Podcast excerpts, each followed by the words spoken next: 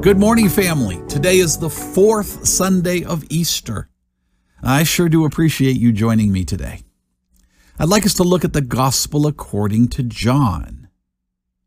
The past few weeks, we've focused on some of the post-resurrection appearances of Jesus.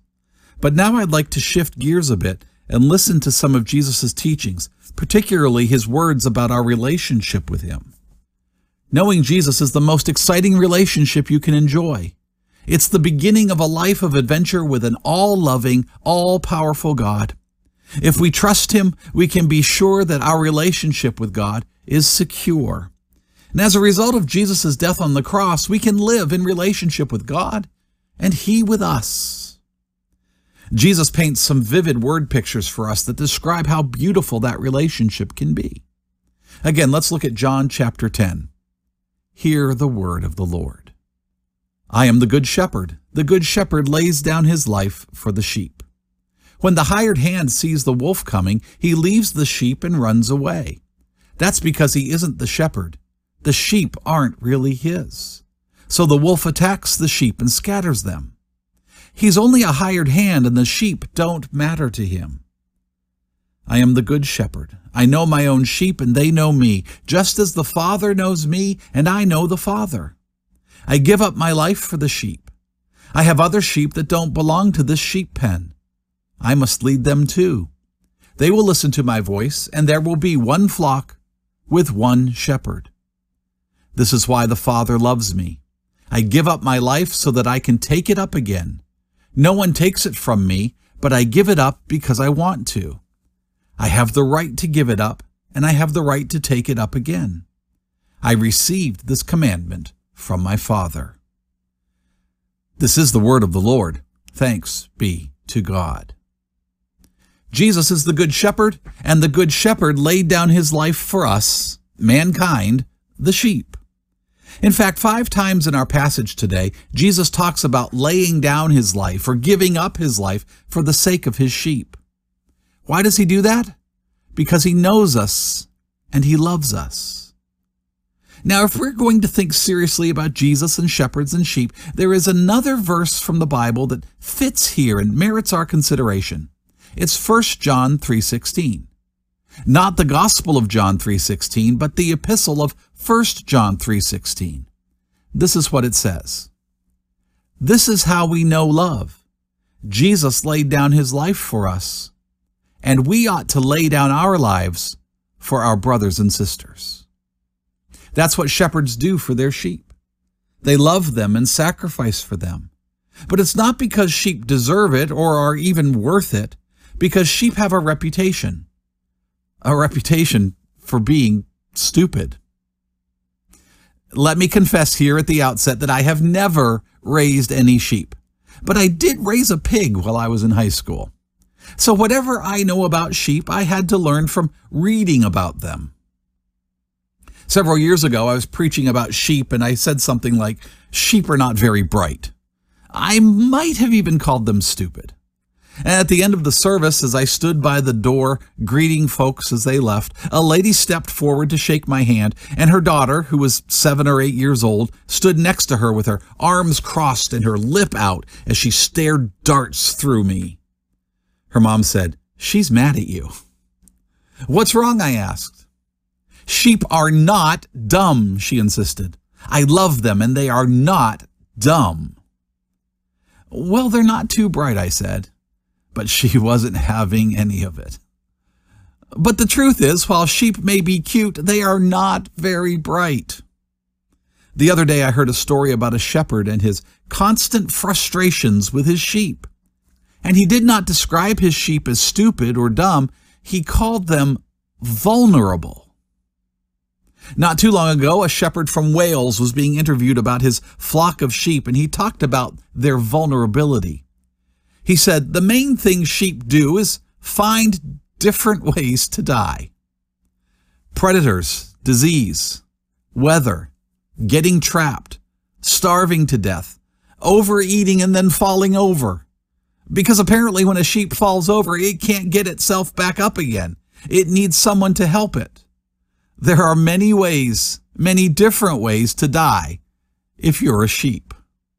which just goes to prove that, for sheep, a good shepherd really does make the difference between life and death. Now, the image of God as a shepherd of his people runs throughout the Bible. Of course, most everyone knows the words of the twenty-third Psalm. It begins with, "The Lord is my shepherd, I shall not want." Have you ever noticed that the twenty-third Psalm is popular at funerals? Have you ever wondered why? Because the twenty-third Psalm isn't about death, it's about life. In the opening verse, God is the divine shepherd. He is my shepherd, not in the sense of I own him, but rather he's the one who takes care of me. I belong to him. We are the sheep of the Lord's flock. God, as a good shepherd, protects us. He comforts us in times of uncertainty and danger. He provides physical and spiritual nourishment. The twenty-third Psalm is a psalm about life, not about death. And any good shepherd who cares about his sheep would be willing to risk injury to protect them and to preserve their life. In the Gospel according to John, in the section we call the Shepherd's Discourse, Jesus is the caring shepherd who bases his relationship with the sheep, that's us, on the relationship he has with his Father in heaven. And his Father in heaven is the shepherd of the twenty-third Psalm. Just as the shepherd knows his sheep, so God knows Jesus and Jesus knows us. At his crucifixion, Jesus willingly laid down his life for his flock. So that means that the shepherd's discourse in the Gospel of John is a meditation, a pondering on Jesus' death and resurrection. Now, as I was thinking about all this, it dawned on me that in the twenty-third Psalm, in the Gospel of John, and in the epistle of First John, the overarching theme is love, the love of God, the selfless love of God in Christ for each and every one of us. I think that's what John was trying to tell us, and I think that's why the words from First John fit so well. We know love by this, that Jesus laid down his life for us, so we ought to lay down our lives for one another. God's love for us is exemplified then by the love we share for one another when we come together in community. When we gather for worship, we do not gather for ourselves alone, we gather for the sake of community, for family. And when we gather for worship, we become icons of love for one another. Through the resurrection of Jesus, the shepherd of God's sheep, we are called to reach out to others for their welfare and well-being, not just in words, but in actions. Seventy-some years ago, C S Lewis, famous for his Chronicles of Narnia, wrote a book called The Four Loves. It seems that Lewis had done a series of broadcasts on the B B C about the four different kinds of love, and he published his writings in this book. He spoke of storge, or empathy, philia, or friendship, eros, romantic love, and agape, the unconditional love of God. But agape is more than unconditional love. It's more than caring for your child or for your neighbor. And it's more than romance or a rush of emotion.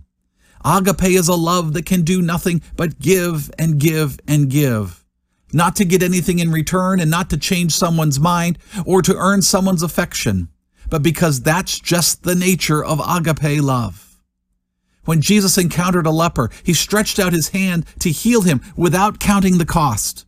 Not to convert him, but to heal him. That's what agape love does. It gives and gives and gives. It cares and cares and cares because that's all it can do. Agape never runs out. It never gives up. It spares no expense, not to win someone over, but to improve the lot and life of the other. And agape is fully demonstrated and best defined for us in the death of Jesus on the cross. It's what we mean when we say, God loves you, no matter what. God's love is inexhaustible, and nothing can stop it. Nothing, nothing can change it. Way back in the fifty-third chapter of Isaiah, the prophet told about God's great love for us, while at the same time he lamented for the state of our world, for our pitiful condition. He said these words, "All we like sheep have gone astray, each has followed his own way." That's what sheep tend to do. They go their own way. Now, let's be honest. We've all made some bad choices, haven't we?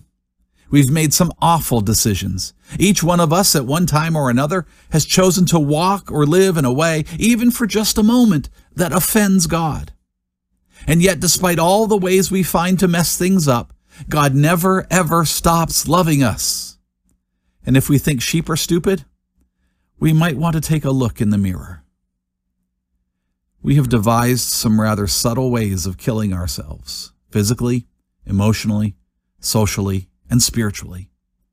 We've invented some pretty sophisticated ways of wandering away from the image of God born into each of us.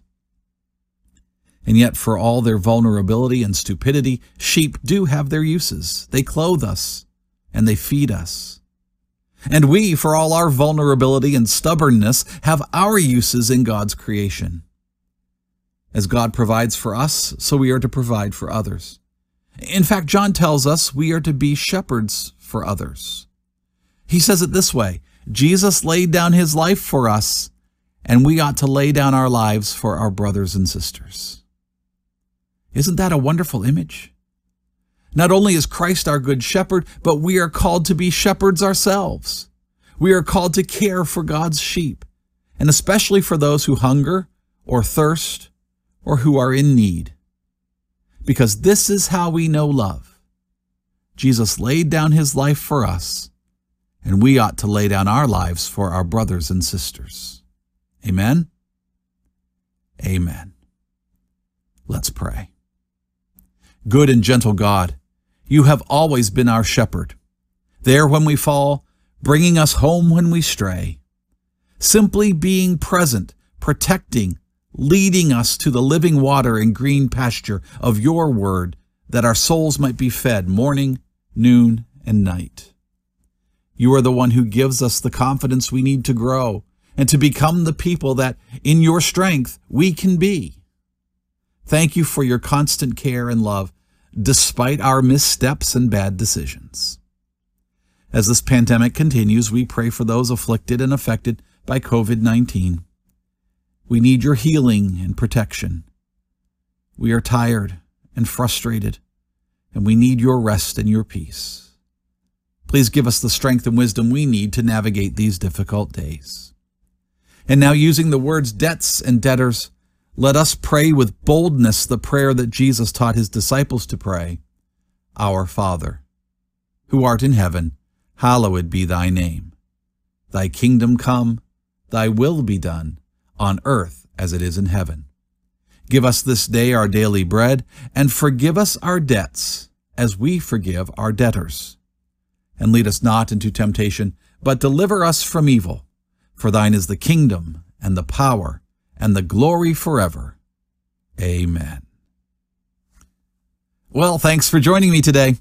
Now, your job this week is to love at least three people and make sure at least one of them doesn't deserve it. Because everyone needs love, and everyone needs to know that God loves them, no matter what. Please don't let these trying days rob you of your joy. With Jesus, we always, always, always have hope. Now receive these words of benediction. The Lord bless you and protect you. The Lord make his face shine on you and be gracious to you. The Lord lift up his face to you and grant you his peace. Amen. Amen.